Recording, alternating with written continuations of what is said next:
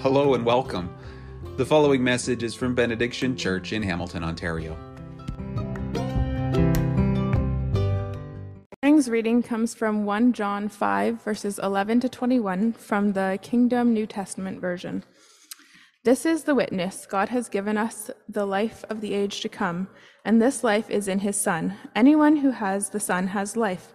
Anyone who does not have the Son of God does not have life. I'm writing these things to you so that you may know that you, who believe in the name of the Son of God, do indeed have the life of the age to come. This is the bold confidence we have before him. If we ask for something according to his will, he hears us.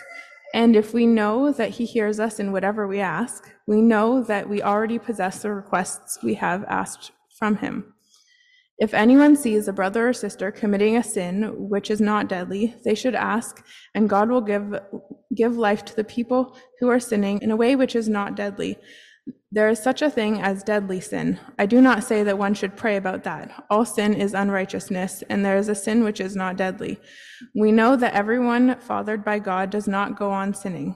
The one who is fathered by God keeps them, and the evil one does not touch them. We know that we are from God. The whole world is under the power of the evil one. We know that the Son of God has come and has given us understanding so that we should know the truth and we are in the truth in his Son, Jesus the Messiah. This is the true God. This is the life of the age to come. Children, guard yourselves against idols. This is the word of the Lord. Did you notice that this morning's scripture reading maybe sounded a little bit different? Nothing to do with Rebecca and her reading. It's to do with the translation that we chose for this morning. This version is called the Kingdom New Testament. It's translated by a New Testament scholar named Tom Wright, an Anglican. And uh, in, this, in the Kingdom New Testament, he makes an in- important and an interesting word choice. Wherever your English version uses the word eternal life, the Kingdom New Testament says the life of the age to come. That's an important word choice. That's an interesting word choice. And I want to, t- I want to talk about that for a minute and, and why it matters. I want you to imagine that you're an Israelite living in ancient times, perhaps living in exile centuries before the time of Jesus. Okay? If you lived in that period, in the prophecy of Daniel, you'd receive this prophecy and uh, you'd hear about this day of judgment that's coming.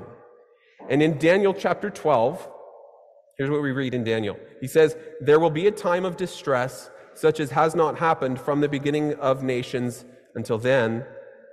But at that time, your people, everyone whose name is found written in the book, will be delivered. Now listen to this. Multitudes who sleep in the dust of the earth will awake, some to everlasting life, or eternal life, some versions say, others to shame and everlasting contempt. Now, that's in Daniel's letter, centuries before Jesus, during the time when God's people are in exile in Babylon. And there's this promise there of a future resurrection. And after that resurrection, there is this new age, this whole new age. Now, for some people, that is very, very bad news. But for some, for the people whose names are written in God's book, it's very good news. It's very good news. Now, why are we talking about Daniel? Now, if you've been around for any amount of time, you know that as a teacher, it's, I sort of prefer not to use the original languages unless it's necessary, unless it's helpful for making a point. Today is one of those days. Today I need to do a, spend a bit of time in the Greek. Now, in case you didn't know, Jesus and the New Testament teachers didn't speak English. Okay? They did not speak English. They spoke a language called Aramaic, which is very close to Hebrew, but they read Scripture and they wrote Scripture and they memorized Scripture in Greek. So when we read in Daniel, in our English translations, it says either eternal life or it says everlasting life. And it says that because that's a good, simple, simplified translation of this Greek phrase, zoein aeoneon. Zoein meaning life, aeoneon meaning like eternal, extending on forever, but more than that. And it's the same wor- word from which we get the word eon. And, and that's, what's, that's what's contained in the Greek version of Daniel 12, zoein aeoneon.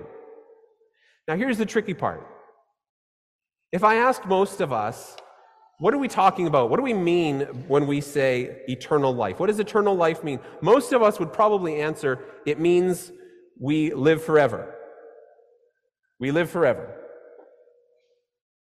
And we would partly be right if that was the answer that we gave. We'd, that would be partly right. Now, just to be clear though, it doesn't matter what I think a word means as a teacher. It doesn't matter what I think it means. What matters is what did Daniel think that it means? What did Daniel's audience think that it means? What did Jesus think that it means? And what does Isaiah think it means? And John, and on and on and on. And the people who wrote scripture, what did they think that it means? And what did their audience think that it means? Because by the time of Jesus, everybody understood that history is divided into two parts. Okay? There is this present evil age, and then there is the age to come.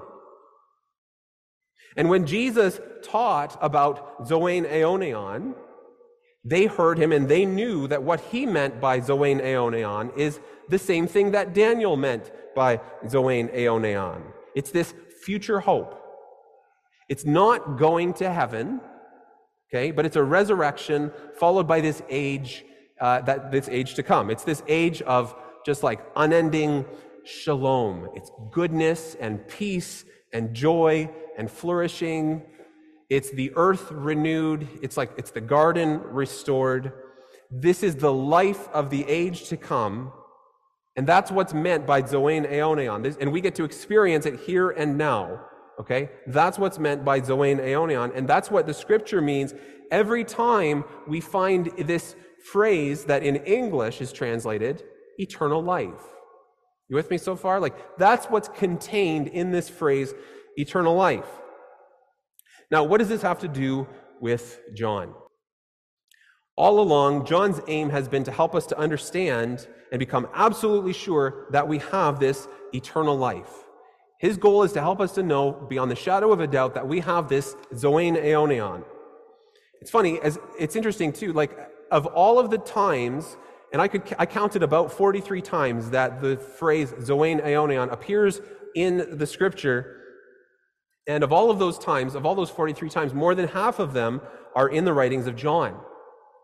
17 of them are in John's gospel alone. Seven times this phrase, Zoan Aeonion, appears in 1 John, this letter that we're studying. Three times this phrase, Zoan Aeonion, appears in this passage that we're studying this morning and the passage with which we finish our study of 1 John. So, what I hope you see is that John is all about eternal life. He's all about eternal life, but he doesn't just mean living forever. Okay? What he means is much more. He means what Jesus meant. He means what Daniel meant and what Isaiah meant. And, and this is something that theologians have, have always wrestled with how to communicate well. And so, one example is this scholar I, I mentioned earlier named Tom Wright. He says, The secret at the heart of the early Christian movement was that the age to come had already been revealed. The future had burst into the present, even though the present time wasn't ready for it. This life which we have in Christ is indeed the life of the age to come. The Creator has brought his future purposes up into the present. And he says something radically new has been launched upon the world, even at the drastic cost of, his, of God's own Son. So that's N.T. Wright. Another is a Canadian theologian. His name's George Eldon Ladd. And Ladd said, The future kingdom has invaded the present order to bring human beings the blessings of the age to come. The kingdom, which will appear as an apocalyptic act at the end of the age, has already come into human history, has already come into human history in the person and mission of Jesus to overcome evil, to deliver people from its power, and to bring them into the blessings of God's reign. Okay? It's true. It happened.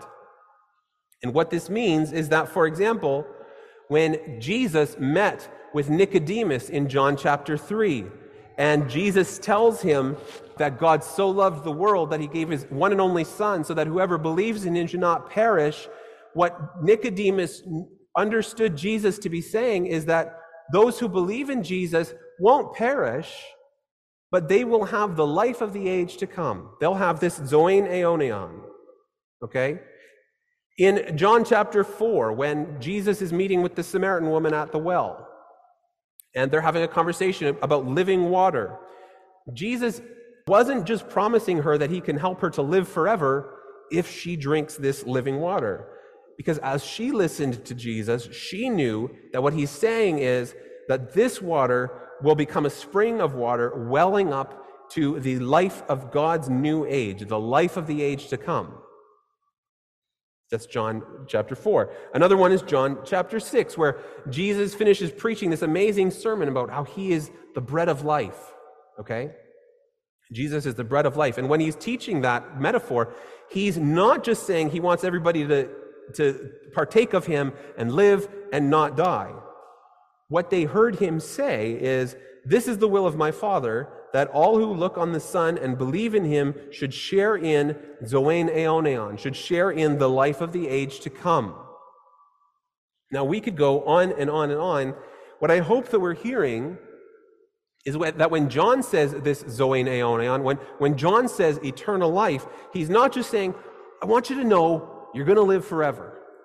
Like that's true. It's not, the truth isn't less than that, but it's much, much more. What John is saying is, I want you to know, okay, beyond the shadow of a doubt, that through Jesus, the future has come into the present, and you, if you are a follower of Jesus, if you trust him, you get to live in part in the life of the age to come. You get to experience the future here and now. And, and I know that I'm, I'm belaboring this point, but it is important that we hear a difference between what you and I think of as eternal life and this idea of the life of the age to come. Right? I might illustrate the difference this way. It's the, kind of like the difference between a person who lives in Hamilton and this person, person A, lives in Hamilton and says, you know, uh, someday I would love to go to visit the Caribbean. And then there's person B. And person B lives in Hamilton, and person B owns property in Jamaica. This person can go there anytime they want. In fact, all that they have to do in order to end up in Jamaica is they open a door, they step through the door, and they're in Jamaica. They don't have to travel, they're just there. They have the life of Jamaica here and now. Do you hear the difference between those two things? That's what John means by eternal life in our English Bible. That's what he means. It means the life of the age to come. And that's the promise for every person who is a follower of Jesus. Okay? It reminds me of one of my favorite Beatles songs. I don't know, do you have any, any Beatles fans in here? Oh, praise the Lord. You know, a few years ago when we got started, I showed a, an image of E.T. And I asked how many people knew what movie that was. In a room full of millennials, nobody knew who E.T. was. Thank God that you know who the Beatles are. One of my favorite Beatles songs is Here Comes the Sun. And it's off of the Abbey Road album, which came out in late 1969. Now, Here Comes the Sun is a very famous song, but there's actually a really interesting story behind it. It's written by George Harrison. George is the quiet Beatle, that's what everybody called him. And he wrote it during a season when the Beatles were like on top of the world. Okay? Like um, everybody is making all kinds of money off of the Beatles. They're just on top of the world. You'd think that being a Beatle is an amazing life. You'd think that's really, really great. But George Harrison struggled because he's surrounded by lawyers and accountants and label executives, and it didn't feel like art anymore. He lost the passion, it felt like a business. And so in January 1969 in England, he actually tried to quit the Beatles. I don't know if you know that, knew that. He tried to quit the band, and they wouldn't let him go because the label was like, no, no, no, you've got a contract and, and all of that. So not, the winter of 1969 was an awful winter for George Harrison, and he called it a winter of discontent. And that winter, the, the, the record label called Apple, they invited the, the band and a bunch of execs to come together and have this big meeting and talk about the future of the Beatles. And George Harrison actually skipped the meeting. And he tells what happened uh, in his autobiography. He says, Here Comes the Sun was written at a time when Apple, and that's the name of their record label, Apple, uh, was getting like school, where we had to go and be businessmen, sign this and sign that. Anyway, it seems as if winter in England goes on forever. By the time spring comes, you really deserve it. So one day I decided I was going to sag off Apple, and I went to Eric Clapton's house The relief of not having to go see all those dopey accountants was wonderful, and I walked around the garden with one of Eric's acoustic guitars and I wrote, Here Comes the Sun. Now, if you aren't familiar with the song, here are some of the lyrics to Here Comes the Sun. Little darling, it's been a long, cold, lonely winter.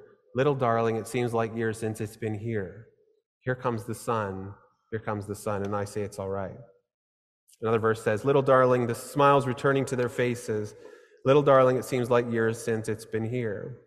But here comes the sun. The third verse says, Little darling, I feel that ice is slowly melting. Little darling, it feels like years since it's been clear. Here comes the sun. Here comes the sun. I say it's all right.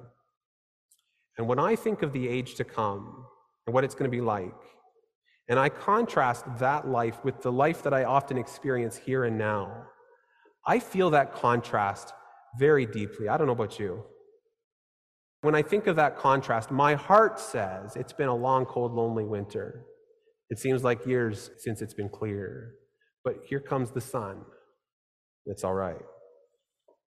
Now, this is the last message in First John. This is, the, this is part 8 of 8. And in some ways, some of the, what John says in this passage that we heard read, some of it is review, but some of it is not. In fact, here is where John shares his thesis. Here's where he shares his goal for the letter. It's in verse 13. He says, I write these things to you who believe in the name of the Son of God, so that you may know that you have this eternal life, so that you may know that you have Zoe Neoneon. And when he's saying that, he's not just saying, I want you to know that you're going to live forever someday. He's saying, I want you to know beyond the shadow of a doubt that today, brothers and sisters, you live in the age to come. Today, you have that. You have the life of the age to come. I want you to be assured that you have the life of God's coming age here and now. And that's, that's his aim, that's his thesis. And, and as, he, as he wraps up his letter, there seem to be three things that are true of us and true of everybody who has this life of the age to come. The first is that we have a confidence if we live in this life of the age to come. The second is if we live this life of the age to come, we have a concern for each other. And the third is that there's a command from God that we follow if we have this life of the age to come. And this just seems like a great way for us to end. The first, the first thing that's true of us if we have this life of the age to come is that we have a confidence before God. We have a confidence before God. And this comes in verses 14, 15. John says, This is the bold confidence we have before Him. If we ask something according to His will, He hears us. And if we know that He hears us in whatever we ask, we know that we already possess the requests we have asked from Him. What John is saying is that whatever we ask of Him according to His will, it's, uh, it's as good as ours. It's as good as ours. Now, some of you hear that, and I bet you're like, well, does this mean I can ask God for a million dollars and I can know that it's as good as mine? Can I, can I be confident of that? And uh, the answer is no, because John isn't saying that God is like a genie and you can just ask him for whatever you want uh, according to your will. He's saying, no, God hears us when we ask anything we wish according to his will. Eh, according to his will. Okay? You hear the difference, right? Now, it, it's possible that a million dollars is part of God's will for my life, but probably not. Probably not. But maybe I find myself in a situation where it's like, God, I'm upset with my friend. They've wronged me. Please give me courage and grace to forgive my friend according to your will. Maybe I find myself in a situation where it's like, Lord, I'm being tempted. Jesus, I'm being tempted and I don't want to go down this road. Please give me strength. Help me to find a way out according to your will. We know that we have these. We know that we have what we have asked according to God's will. God loves to answer this kind of prayer. And the reason is because in the age to come, there is no temptation, and there is no sin or fear or pride. And so, in a sense, every prayer that we pray according to God's will is a prayer that it would be on earth as it is in heaven. Let me say that again. Every prayer that you and I pray according to God's will is really a prayer that it would be on earth as it is in heaven. I hope you know that. And so we have this confidence before God, that He hears and uh, that He hears us, and that we have everything that we ask according to His will. That's our confidence before Him. Well, another thing that's true of us if we have this life of the age to come is that we actually have a concern for one another.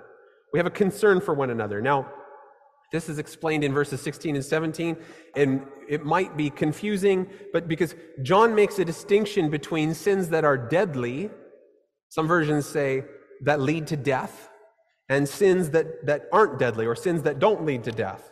And it's probably if it's confusing for you, it's probably because you, you know we understand that all sins are deadly in a sense. All, in, in a sense, every kind of sin is deadly. There's no kind of sin that you can commit that doesn't have an, a consequence uh, of separating you from God. The Apostle Paul, he said, the wages of sin is death in Romans 6. The Apostle James in chapter 5 said, Whoever turns a sinner from the error of their way will save them from death and cover over a multitude of sins. So, again, in a sense, all sin separates us from God. Some sin does that immediately, like a sudden wedge, like that suddenly chops us off from Him. But that's not the kind of sin that, that John has in mind here. There are some sins that are deadly over a very long period of time. There are some sins that we don't uh, know the, we don't realize the effect that they're having on us, except that they have this cumulative effect that, like a, like a toxin, like a poison. So that one day we wake up and we realize, like, I'm spiritually dead and I don't really care. Like, I actually, I don't really care what God thinks of me. And I don't care that I don't care. You just wake up one day and you realize that. And when that happens, when somebody is committing that kind of sin, John says they should ask God, and God will give life to the people who are sinning. He's forcing us outside of our comfort zone. Okay? Because in, in, in that context, it might be, well, you, we've, we've been talking about this before, that there had been false teachers who had been spreading some false teaching saying that bodies don't matter, it doesn't matter whatever you do with your bodies, it's up to you. And, and that led the people to commit all kinds of sins. And some sins are, are more serious than others. And I suspect that if we were there, seeing our brothers and sisters committing these kinds of sins, I suspect some of us would want to ignore it because it's not our business, it's their life, it's not our life, we don't want to be judgmental. And it's interesting that John here in Scripture, he won't let us do that because he knows we have a concern for that brother and sister. We, if we have this life of the age to come, we have a concern, we have a responsibility for that brother and sister. It reminds me of a story in Luke chapter 10 where we're told about this, this expert of the law, this lawyer who goes up to Jesus. He says, Jesus, what must I do to inherit this Zoe Neoneon? What must I do to inherit eternal life? How do I inherit the life of the age to come that Daniel spoke about? You know what Jesus' answer was to him?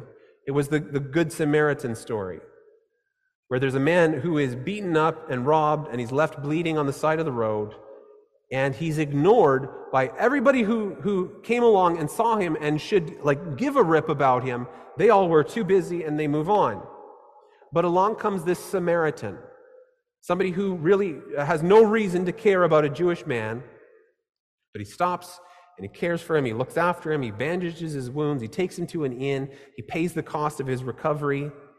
What's Jesus' point here? Why is Jesus giving this as the answer to this guy who's asking, How do I inherit this Zoan Aeonion? Jesus says, is saying, Jesus is saying, those who share in the life of the age to come, they don't mind their own business when they see someone struggling.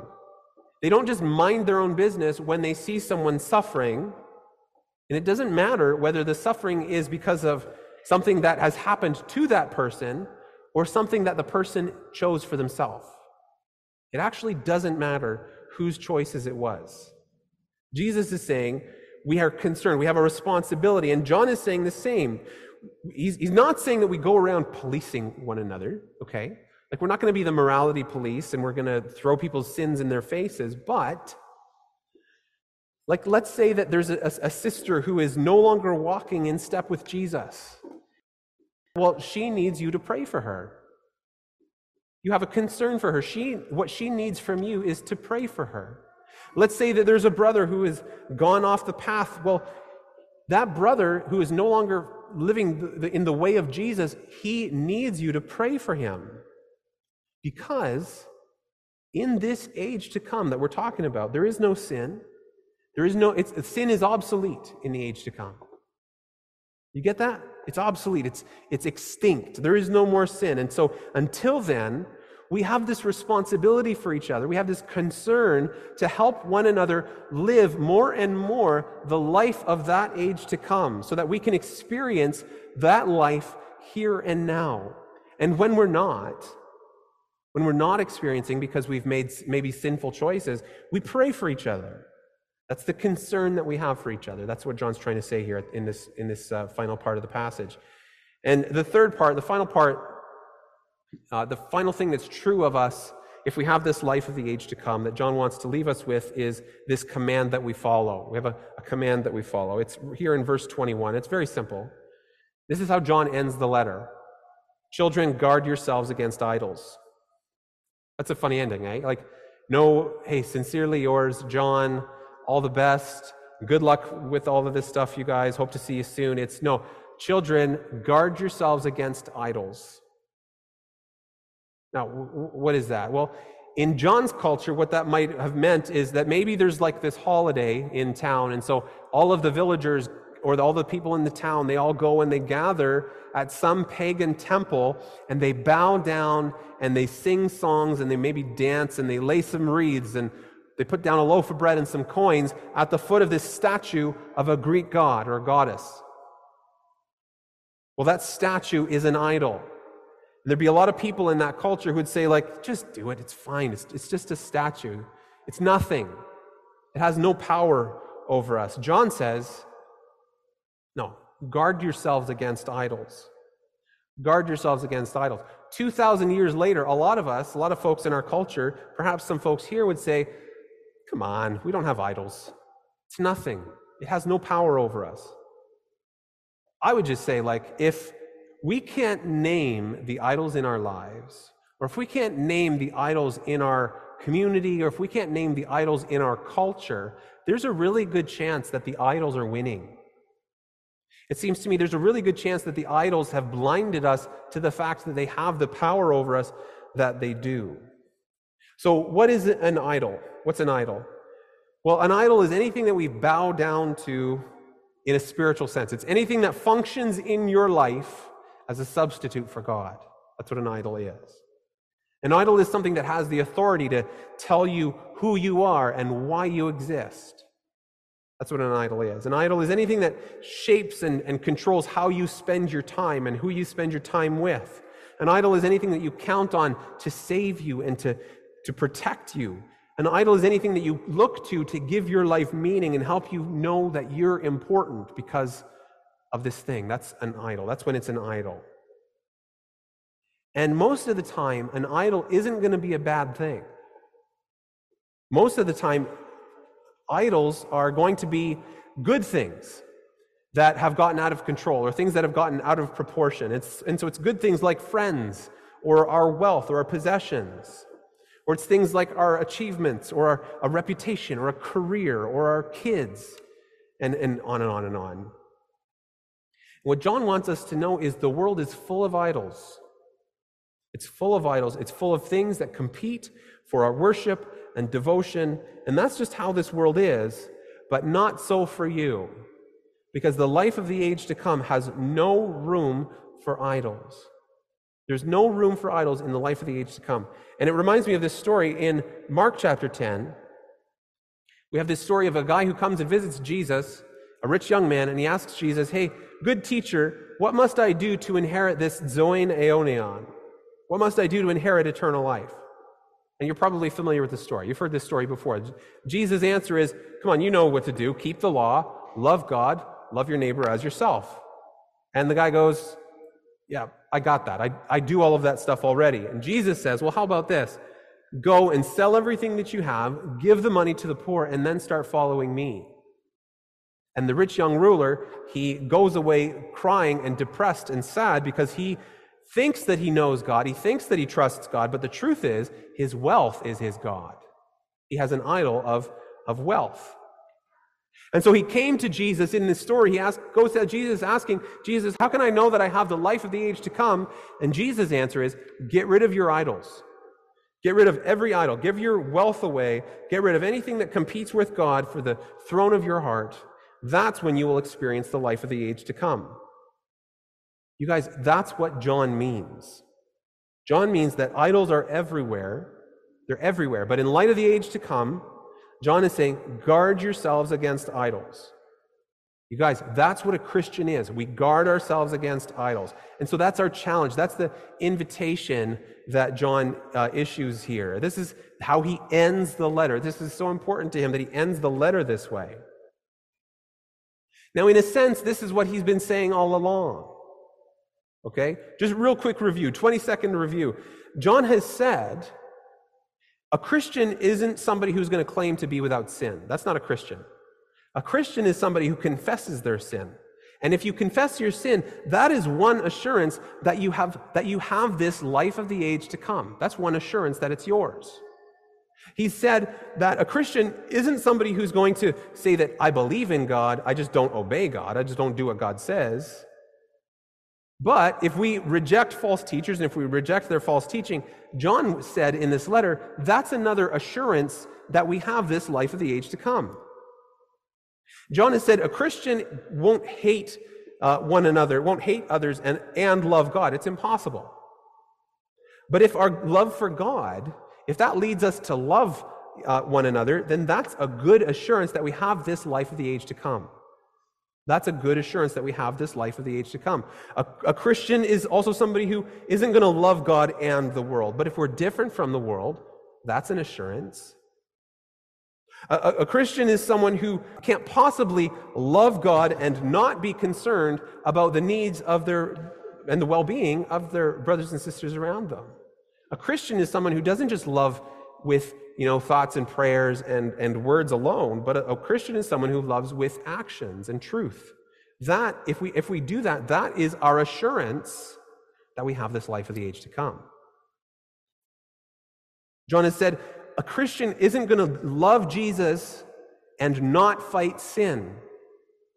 But if we fight sin, if we, are, if we struggle against sin, that is our assurance. That's one of our assurances that we have this life of the age to come. That's what he's been saying all along in this book. That's what this book is about. Knowing that we know that we know that our old life is ended, and now we share in the life of God's coming age. That's not just what this book is about. That's what Christianity is. That's what our good, that's our gospel. That's our gospel. The future has come into the present. The future has come and has landed square in the present, and now we share in the life of God's coming age.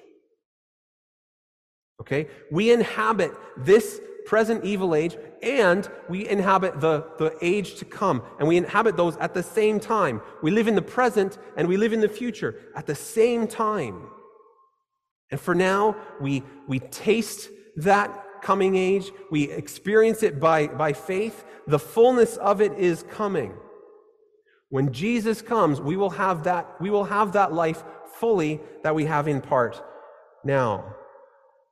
Now listen, I know and, and I experience the same sorts of things that you do. I live in the same world that you do. I live in the same city that you do. And, and I, when I see the things that you see, I'm affected by them just like you are. All right? There is a lot of brokenness, and there's a lot of hurt. There's a lot of crime, there's a lot of violence, there's a lot of injustice, there's a lot of corruption, there's a lot of division. But could we be encouraged could we be comforted and strengthened by the assurance that we have the life of God's coming age here and now? Couldn't we be comforted and encouraged by that? Couldn't we be comforted and encouraged by the reality that it won't always be this way, that what we taste right now, we will experience fully in the age to come? I hope that we, that, that is comforting for us. I, I hope that it is like that it's life-giving for us to know that there is more to life than what we see. I hope it's, it's life giving for us to know that Jesus is coming to finish the job. He's coming to wrap it up. And when he does, we will be raised with him. I hope that that's life giving for you and encouraging and, and life sustaining and comforting for you. I hope you know, friends, that even though, little darlings, it's been a long, cold, lonely winter, and it seems like years since he's been here, here comes the sun. I hope that it's comforting to, for you to know that that ice is slowly melting and it feels like years since it's been clear. But here comes the sun and it's all right.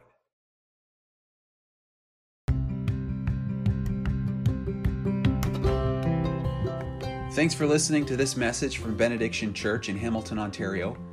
Feel free to copy and share these resources, but please don't alter the content in any way. We invite you to visit us online again soon at www.benediction.church for more teaching and information about how you can join us in serving and praying that it would be in Hamilton as it is in heaven.